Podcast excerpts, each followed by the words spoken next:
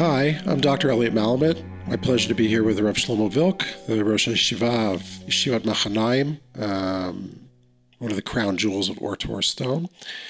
We're here to talk about is change possible? Um, the relation between Yom Kippur and the realities of human life. Um, there's a lot of expectation on Yom Kippur that things will change. There's a lot of pressure to think about what I've done. If you take it seriously, if you don't take it seriously, you just walk through the day. But if you take it seriously, um, there's a lot to consider about the fate of oneself, one's inner life, one's soul, and so on. And Rav you said something very interesting that I, would like you to tell me what you think it means. You've said that Yom Kippur is a demonstration against punishment and against impossible expectations. Perhaps you can tell our audience what, what, what that means for you. Yeah, I think it's uh, it's something that's relevant for the new age that we live at. Uh, the new era is defining things differently than it used to be. And when we talk about, let's talk about three layers of law of expectations. One is the upper layer, which is the right thing to do. What are God's expectations from us? He expects us to do the Torah, to keep uh, Tariag mitzvot. He expects us to be good, to be moral, whatever. Many, many things that we have, we are expected to do. The second layer is what is possible. And this is completely different because uh, this is the Torah Shebe'al Peh in my, my, eyes, where Hashem can ask us to do many, many things, but eventually, when the when the first luchot, uh, luchot habrit, uh, are going down, they break because God's laws cannot be implemented on earth. So we need the second uh, rules of uh, of law, of luchot. And the second are actually the second luchot are actually not necessarily what is being expected by God, but what is possible. What do I think? What is my potential? What can I do? Not what God's expecting me. What what can I? What can someone expect me to do based on my potential, based on my skills, based on my thinking, based on my history, whatever. And the third layer is who I am what do I do eventually? I sin. Okay, I'm not following the, my expectations. And many, when I was in, uh, I think in uh, primary school, uh, most of my teuda, of my, you know, my uh, my grades in math and history, whatever, was you're not fulfilling your potential, because I didn't like school and I did. I never felt that uh, school is the place to uh, to find my potential, and uh, also, well, the, the the house I I grew in, and with my parents, I didn't think about potential back then. So today, or not today, for many years now, I'm trying to find my potential and but I know that I will never f- uh, fulfill it. I know that the gap between my potential and who I am now, sitting in front of you, there is a huge gap. So it's three completely layers. So now when I'm standing in front of God in Yom Kippur with my kittel and with my gartel, in Yom Kippur that's the only day I put gartel, and uh, and I stand in front of Him about what? What am I talking about? About his expectations, about my expectation for myself, about who I am. So expect me as I am, help me to fulfill my potential, or do you want me to be perfect? Do you want me to be as you think humankind should be? And in a sense, I feel the last few years, I think the last decade, the last 10 years, I feel that when I'm standing in front of Hashem, in Yom Kippur, the Tefillah of Ne'ilah. And I'm, the fast is not so hard for me. I can fast without any problems and it's fine. But still, I'm, I lost, I don't know, uh, 500 grams. And I feel a bit uh, thirsty and a bit hungry. And I dress with a white kittel. And I didn't touch, I'm not touching my wife. And so I, I escape from, and I daven all day. I, I escape from life. So, in a sense, I'm saying by doing the whole ceremony of Yom Kippur, I'm saying that actually, if you want me to be perfect, this is this is where I can be perfect by not living, by being an angel, by being someone who needs no. If if you want me not to sin, it means not to eat, not to drink, not to uh, touch my wife, not to whatever, to, to wash myself. But if you want me to live and you brought me to this world not for Yom Kippur, but to the day after or the day before, it means that I'm standing there and say, like I have a sign, like I'm demonstrating, and say, This is who I am when I'm perfect. This is how you want me. And in a sense, no. So uh, that's why I feel that um, uh, I, I, first of all, I demonstrate against the harsh expectations, against the upper la- layer of, of, of, of, reality, of not reality, uh, beyond reality, you know, the, the unreal expectations, the utopia. And at the same time, I feel for myself that it's a good day to think about okay, I'm saying if I'll do a paraphrase on what uh, uh, on uh, Descartes about I think therefore I am, so I, I sin therefore I am. Okay, that's who I am. I sin therefore I am. And it's much better phrase than Descartes, no? I sin, therefore I am. It's much more I am than think. Than, than thinking? For most, for most people. Yeah. So basically, that's what my part of Yom Kippur for me is a demonstration. It's saying something about beyond life. And the other parts, obviously, I have to think about myself. I have to think about what are the expectations that I expect for myself, that my family expect me, that uh, uh, my friends and my students. Uh, so, and this is something else because I judge things between my, me and myself, not between me and God. Because towards God, I'm saying, okay, I understand it's too much that's who I am for you. But for myself, I'm saying, okay, but you expect me to think about my expectation, the second luchot. So, okay, let's talk about this.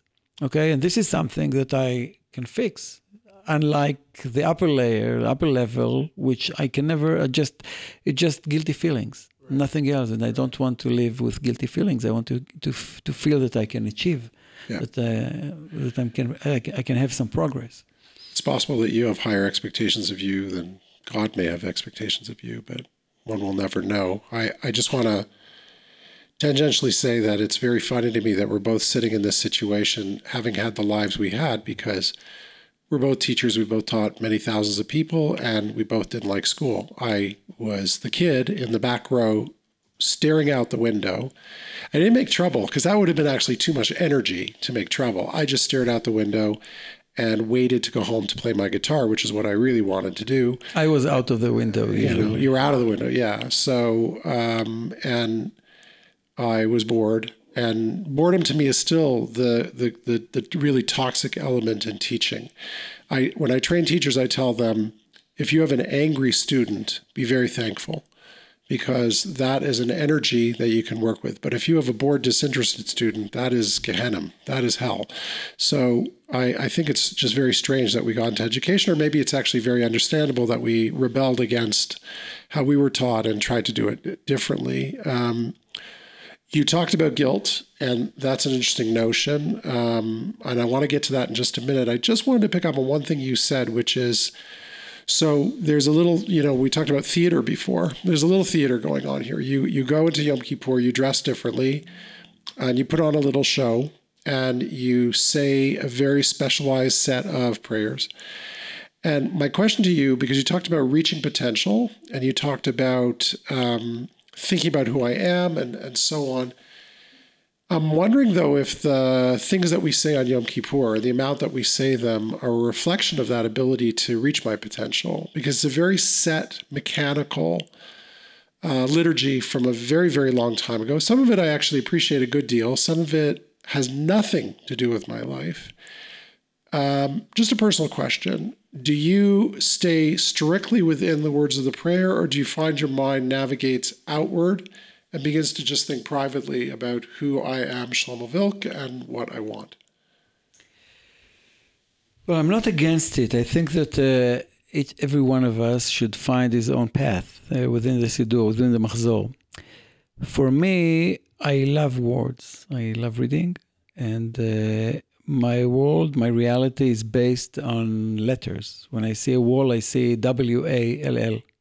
And uh, when I think about, I think in in in the manner of like the pictures of of, of the letter itself, and uh, the language. And so I'm trying to find, uh, like the Baal Shem Tov says about Noach. Noach, uh, God told him to boel ateva, go to the ark.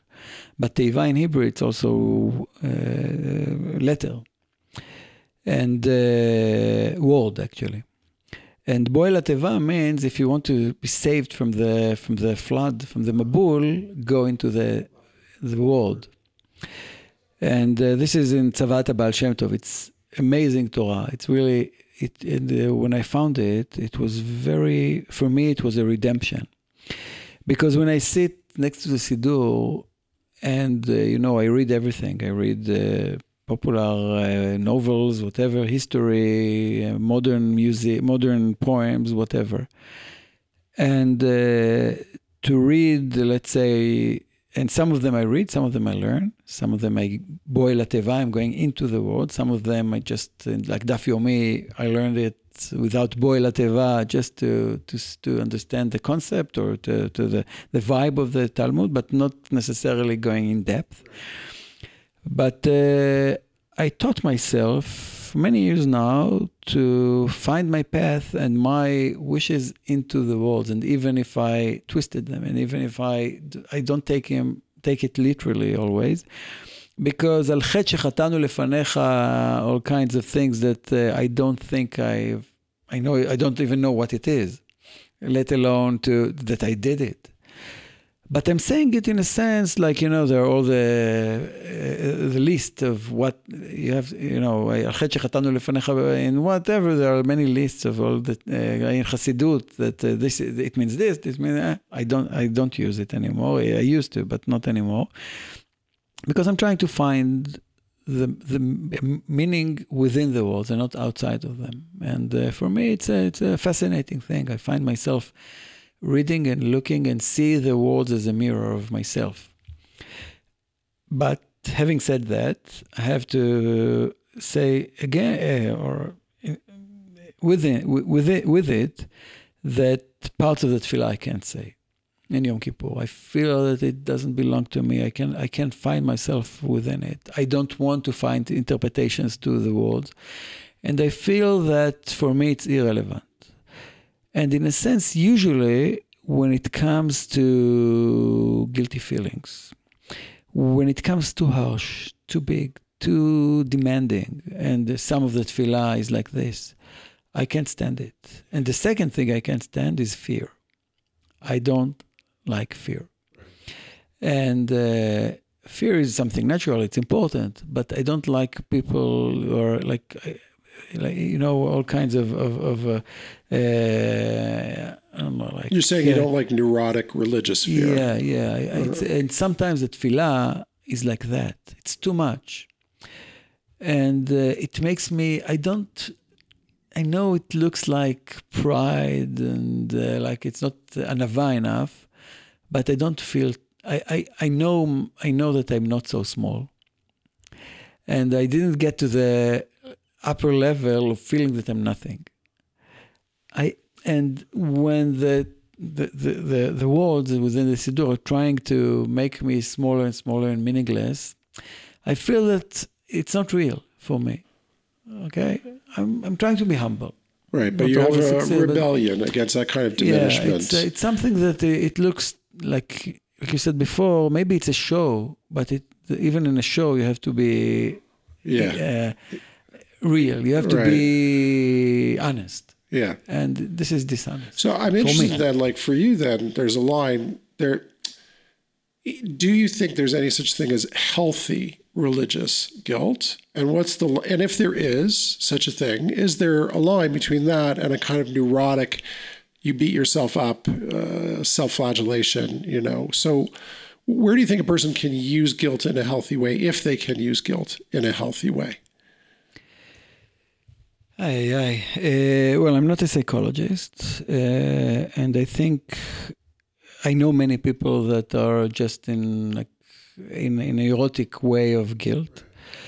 And uh, I know many people that have guilty feelings, but they are healthy, healthy uh, guilty feelings because uh, you, you know that you had a mistake, and you know you can either you know that I, I sometimes I will fall, and the next time probably I fall again because it's way too much for me, or you can't expect me to do that and I accept myself. And this is part of Yom Kippur also to accept myself and say, okay, this is who I am.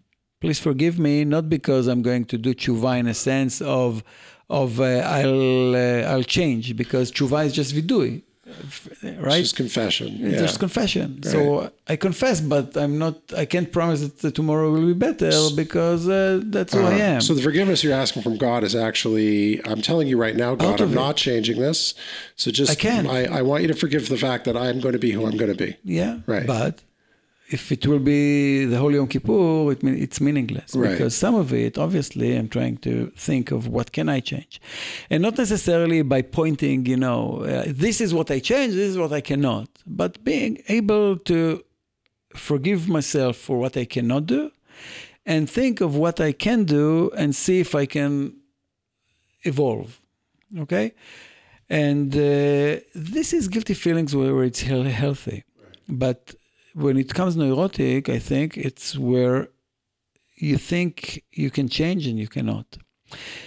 And I have to say something about it more, and this is really maybe psychology a bit, at least Hasid, Hasidut psychology, ch- psychology of Hasidut, which is, you know, sometimes when you let go and not feel, not have guilty feelings, you can evolve better than guilty feelings. So in some in some cases, you know, like the 12 steps of of uh, of um, alcoholic anonymous whatever all kinds of uh, rehabilitation or uh, yeah so the first one is if you're if you're addict for whatever never mind what the first rule when you're addict to let go of it and the second rule is to ask greater force to help you yeah so in a sense, this is also part of Yom Kippur. When to let go doesn't mean that uh, that's I am, wha- whatever. Uh, let's continue by saying that you know what, I have to give up my guilty feelings to to evolve, to change myself. So it's three different things. One is to accept, okay, that's who I am, and maybe it will be it will be not be changed. I can change it. Sorry. The second is where can I change, and the third is to, to let go with the hope that by letting go, the, say, Ashlech al Hashem Yahvecha, put your uh, your hope uh, on God, like, like and and by that saying that um, that I can uh, that, that there is a progress. I will change myself. I'll do tshuva, and all together, all all to, all three of this I don't know uh, points means that uh, at the end of Yom Kippur, I have to give up my guilty feelings with hope or uh, or not despair but uh, giving up or by praying The letting go, I guess, is like not obsessing over it, not, you know, constantly ruminating about how bad I am. I, I, I want to bring two things together that you've been talking about that are of interest to me, which is that, you know, you talked earlier um, about, um, it might have been when we spoke in Hebrew, but about um, this thing we do on Yom Kippur where we do this, uh, you know, we go to the Shakespeare Festival and we put on costumes like angels and we act for, you know, 24 hours. Um, angels, uh, metaphorically, are um, put on a mission by God and is a predetermined mission. And if we use, you know, tech language, they can't really exceed their programming. They are who they are. Um, humans are supposedly free to change. And I think this is something we think about a lot. Um, how free do you really think we are to change? You know, the Freudians, of course, felt that degree was actually really like, you know, chamesh like 15 degrees maybe, like very narrow. Um, since then, you know, post-Freudian, there's there's more hope, but I sense in uh, contemporary culture it may be a little bit um, thin, a little bit shallow. Um, that there's this notion that everybody can just like throw off the shackles of who they are, and we're all just going to change, you know. And I'm a little bit suspicious of that. I'm a big believer that change is imperative to the human project, but I think it's hard. And I think it takes time. And I think it doesn't go in one direction. I think it goes back, forth, back, forth. So I wanted to ask you how true do you think it is in reality that we can just change? And what do you see as the main uh, impediments, the main blocks to change? Well, I'll tell you something uh, that is completely you're not expecting. Okay. Uh, and you know, these days we have AI that is taking over yes. over us in a sense. Now, AI or AGI, what they say, uh, generative uh, intelligence, is something that is based on the big data of, of humankind. There is a computer who can take the whole human data in any field and make out of it uh, something that uh, is the greater answer of all. Because maybe I'm a mistake and maybe you're a mistake, but eventually the wisdom of the crowd is greater than us. Is much greater, but I contributed to it. You contributed by one article that we wrote, by one okay, and uh, and the computer can know knows how to read it, and it brings the greater correct opinion, let's say. Okay. So just to clarify, you're saying that AI, in essence, is going to create the great human truth, the truth that transcends any one particular contribution. Exactly. But if we want to contribute more to it, so the truth will uh, not the truth, but the what the, the the concept of AI without the contribution of humankind will stuck. Will or will go in a very narrow way. Okay? And humankind can be crazy and can be different and things can change. So, in a sense, I believe in minyan. Minyan means that you know that uh, there, there are limits to yourself, there are limits to the self. And I live, I don't know, like 80, 90, 100 years, okay? but uh, I have many borders, many limits, many things that I cannot cross. I don't have time. I don't have the energy. I don't have the money. I don't have the the the the, the, the honor of the tr- trust of others. I don't have. I don't trust myself. Whatever. Okay, my my inclinations. Never mind.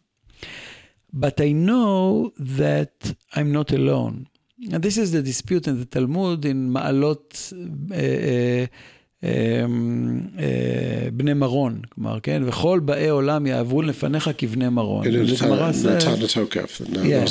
So the Gemara says that what is bnei maron? What is what is the position that we we all come in front of God? So the Gemara says it can be very narrow stairs that you go up and you stand alone, or like a like a brigade or whatever that stands, and all of us are together. So I think it's up to you to decide. Do you want to stand in front of God by yourself or with a minyan, like with the people, with the crowd? So I believe in in the minyan. I believe in the crowd. I believe that uh, we have to we have to uh, think of of a nation, of humanity, of all creatures, as something that we all have some greater thing that none of us has. So, in a sense, I feel that the ability to have, uh, uh, to trust yourself and to gain power to change, to gain, it's not power, it's uh, energy to, to, to change, can be based on evolution, can be based on the fact that kol hamon ke kol shaddai, or like the Greek said, vox populi vox dei. Like the, the, the, the the words of the of the crowd, the common sense is the is the God sense. So what AI is doing now is actually helping helping us to understand the concept of it. I hope that people will understand that uh, it, it doesn't take the the energy from them, but it sums up all what we have in order us to get a greater progress faster. Uh, so in a sense, I think it's a, it's a, it's an era of redemption so let's interrogate let's interrogate this a little because this is fascinating to me because I have for a long time felt that that human progress in some ways because it's a very individualistic, very narcissistic society, and a lot of what came out of the last 60 years is this idea of finding yourself. And it seems to me that in a way that is understandable but wrong because I think on some level self-transcendence and the ability of the collective to create the great society is really the key. And here is the sticking point, right? Which is that if community, if collective, if the collected powers of us is greater than the individual, when we look around the world today, when we look around Israel today, America today, Brazil today, England today, wherever you look, you see a fractured collective. You see a consensus in crisis. You see not only disagreement, but you see um, contempt, hatred, um, a, a, complete breaking down of civil discourse. Um, that's very troubling because if we're to move forward through the power of the collective and not in a kind of uh, either Marxist revolution or ideological, you know, my team or nobody. How are we going to do that? It was how do we repair the collective in order to repair the vision of the greater whole? Mm-hmm.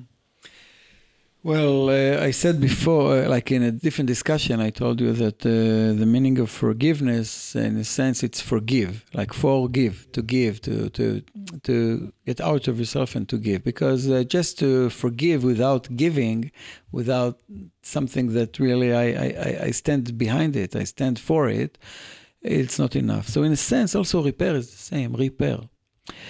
We can repair only if there are pairs we, we can repair when the, when there is a dispute. When there is even a, most of the disputes on, on earth now are very shallow actually. It's not so deep and not so uh, urgent and nothing but but still people people feel that the world comes into goes to one identity one opinion uh, where uh, where the um, computers will decide and the world will be because of the immigration throughout the world and everything that it's going to be one world without identity without and people are afraid of it. I think people want identity people want identity but the price of identity is a dispute. And as many as we have different identities we have more tribes and more disputes but I think eventually it's uh, you know it's like math. How do you say like the if we base ourselves on the paradigm that we need thesis, antithesis, and synthesis. So it means that uh, we live in an era where, like, let's say, in the uh, 100 years ago, people thought that they're going to have the the the answer to all questions, right? Like the uh, the theory of everything. Now people thought like this, and right after we had two world wars, right? Same era, exactly. When people think of one great answer, of the answer of the theory of all, and each one has his own version, each one has his own opinion, eventually we will come into world war. But if we live in a, so we need it. We need like the explosion of ideas in order to bring up to something greater, which is uh, greater good, greater whatever. And I think the last 40 years were good for the world. But now we come again into, because of many things, we come again to one world and people need again to have opinions. So, in a sense, I feel that it's a good thing. I hope it won't bring two old wars.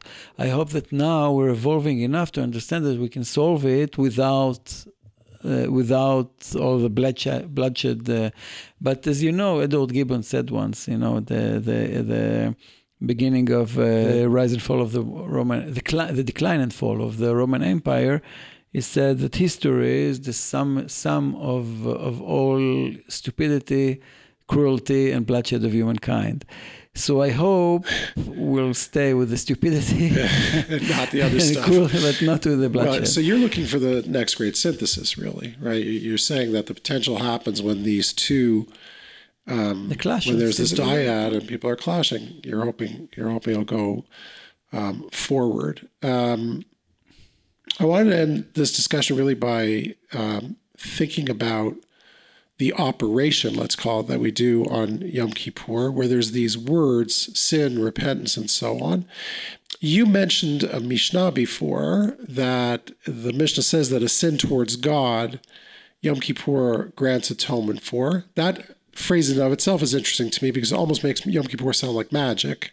Um, and I'm interested in the magical properties of religion. Like I just go and Yom Kippur takes care of it. Do I have to do anything about it? Maybe I, you know, if, if, if that's true literally, if I don't need to do anything, that I could just sit at home and, you know, listen to music and uh, my sin goes away. But anyway, we'll leave that for the moment. A sin towards God, Yom Kippur atones for, but a sin towards another person, you're not going to get that atonement until you are forgiven by that person, which I assume entails a process where I go and person says you hurt me and I apologize and so on. So I, I, there's an interesting teaching by Emmanuel Levinas in the opening chapter of Nine Talmudic Readings in which he talks about this mission. He says like if I look at the language, right, the language seems to be that my sins towards God are forgiven without anything. In other words, I don't have to hear back from God. Not not that I'm going to. Um, so what what the rabbis did, which was very clever, is to say any kind of ritual sin you did towards God, assume that you're good after Yom Kippur. So it turns out, says Levinas, that the relationship between people is actually much more dangerous because there he says you're in the hand of the other, my neighbor. So he said, think of the the irony of this, right? God, who he calls the absolute other, right, l'autre, is more trustworthy in that sense, and you can bet that he's going to forgive you than the person next door who's holding in your hand their forgiveness. And what if they say no? Um, do you think that's true? You think it's more difficult to get forgiveness from people or from God, or none of these categories really apply? Well, first of all, it depends on you. I think if you feel that God forgives you, so right, it's so much it's, easier. Right. You know, God. Uh, unfortunately, we don't have an answer, but we have faith. And I have uh, faith, אל תבטחו בנדיבים, בבן אדם שאין לו את התשועה. Don't give, don't, don't have faith, don't trust, uh, you know, like uh, the, the wealthy people or whatever, trust God. So in a sense, I, tr- I trust God. So, and if I trust Him fully, as much as I trust Him, let's say, I can gain His forgiveness. I feel that I can gain His forgiveness. I'm worthy to have His forgiveness unlike human beings because I, I, I can never trust human beings yeah. totally. So I can trust my my my daughter, my son, my family. I can trust you. I can trust, but the trust that I have for anyone, like like Rabbi Akiva says, "Bechol levavcha, v'chol nafshecha, v'chol meodecha," with all your heart, believe in God. Afilu notel et nafshecha, even if He takes your soul, if He kills you, you have to have faith. But it's not. Uh, but in human beings, even if a, a policeman gives me a ticket, a ticket, fine, and even if I know he's right, I feel anger. I don't trust him. Uh, even though I had an incident this week and I try, she was wonderful. I got the ticket, but still she was very understand. I, I got it and I accepted it and I gave I, I have faith in in the poli- policewoman that she is doing the right thing because of the way she spoke to you. Because what she gave me a, a fine for was something that was she she saved my life. Okay, I didn't see something in my car, and she saw it, and I was neglecting something, and she saw it, and I thanked her, and I said, "Please write me a ticket. I need it." Check, check twice. It wasn't something that I, uh, it's not speeding or whatever. Right. Not my fault even. But still, it's something against the law. Never mind what it is. So in a sense, it's very hard to to have faith in in in, in people. But the last 200 years, because Jews lost faith in God also. Yes. Many people all over the world yes. Uh, lost faith in God. That's it. It's enough. But now, like Nietzsche said, God is, God is about to die or is dead, but he made his comeback. And uh, I think the faith in God is much stronger now than it was to used to be 200 years ago throughout is, humanity. Do you think that faith is precisely because of the conditions of freedom? Like this is the first time people actually truly believe because they have, they have the choice to believe. Obviously. There are more Shomrei Shabbat now in percentage in the Jewish people than ever, I think. And more Lomdei Torah and more everything. Because we have faith. And the faith is not based on pain or punishment, but but on faith, on, on believe in yourself and God. Right.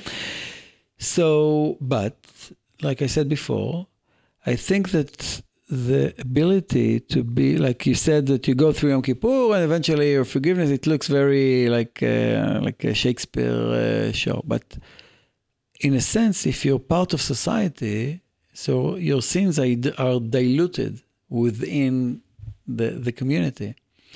And together, we are much stronger than each one of us. So, in a sense, I need His forgiveness to be part of something bigger. So, God will not judge me, but He judge both of us. He judge like, and I see, I see, I see my community as a community where each one of us has his own flaws, but the community is is one body that can bring something much greater. We stand in front of Hashem, each one with his agonies and with his uh, fear and with his anger and whatever, but all together with all our bad emotions, good emotions, with all our inclinations, the good inclinations, the bad inclinations, we stand in front of him. And in a sense, I think that the fact that we all forgive each to each other, we are much stronger in front of him. The demonstration, in a sense, is even much great, greater. So I, I think this is something that um, uh, connects between the uh, the forgiveness between me and my friend, and us and God. That's the next level. Thanks very much. Thank you. Thank you.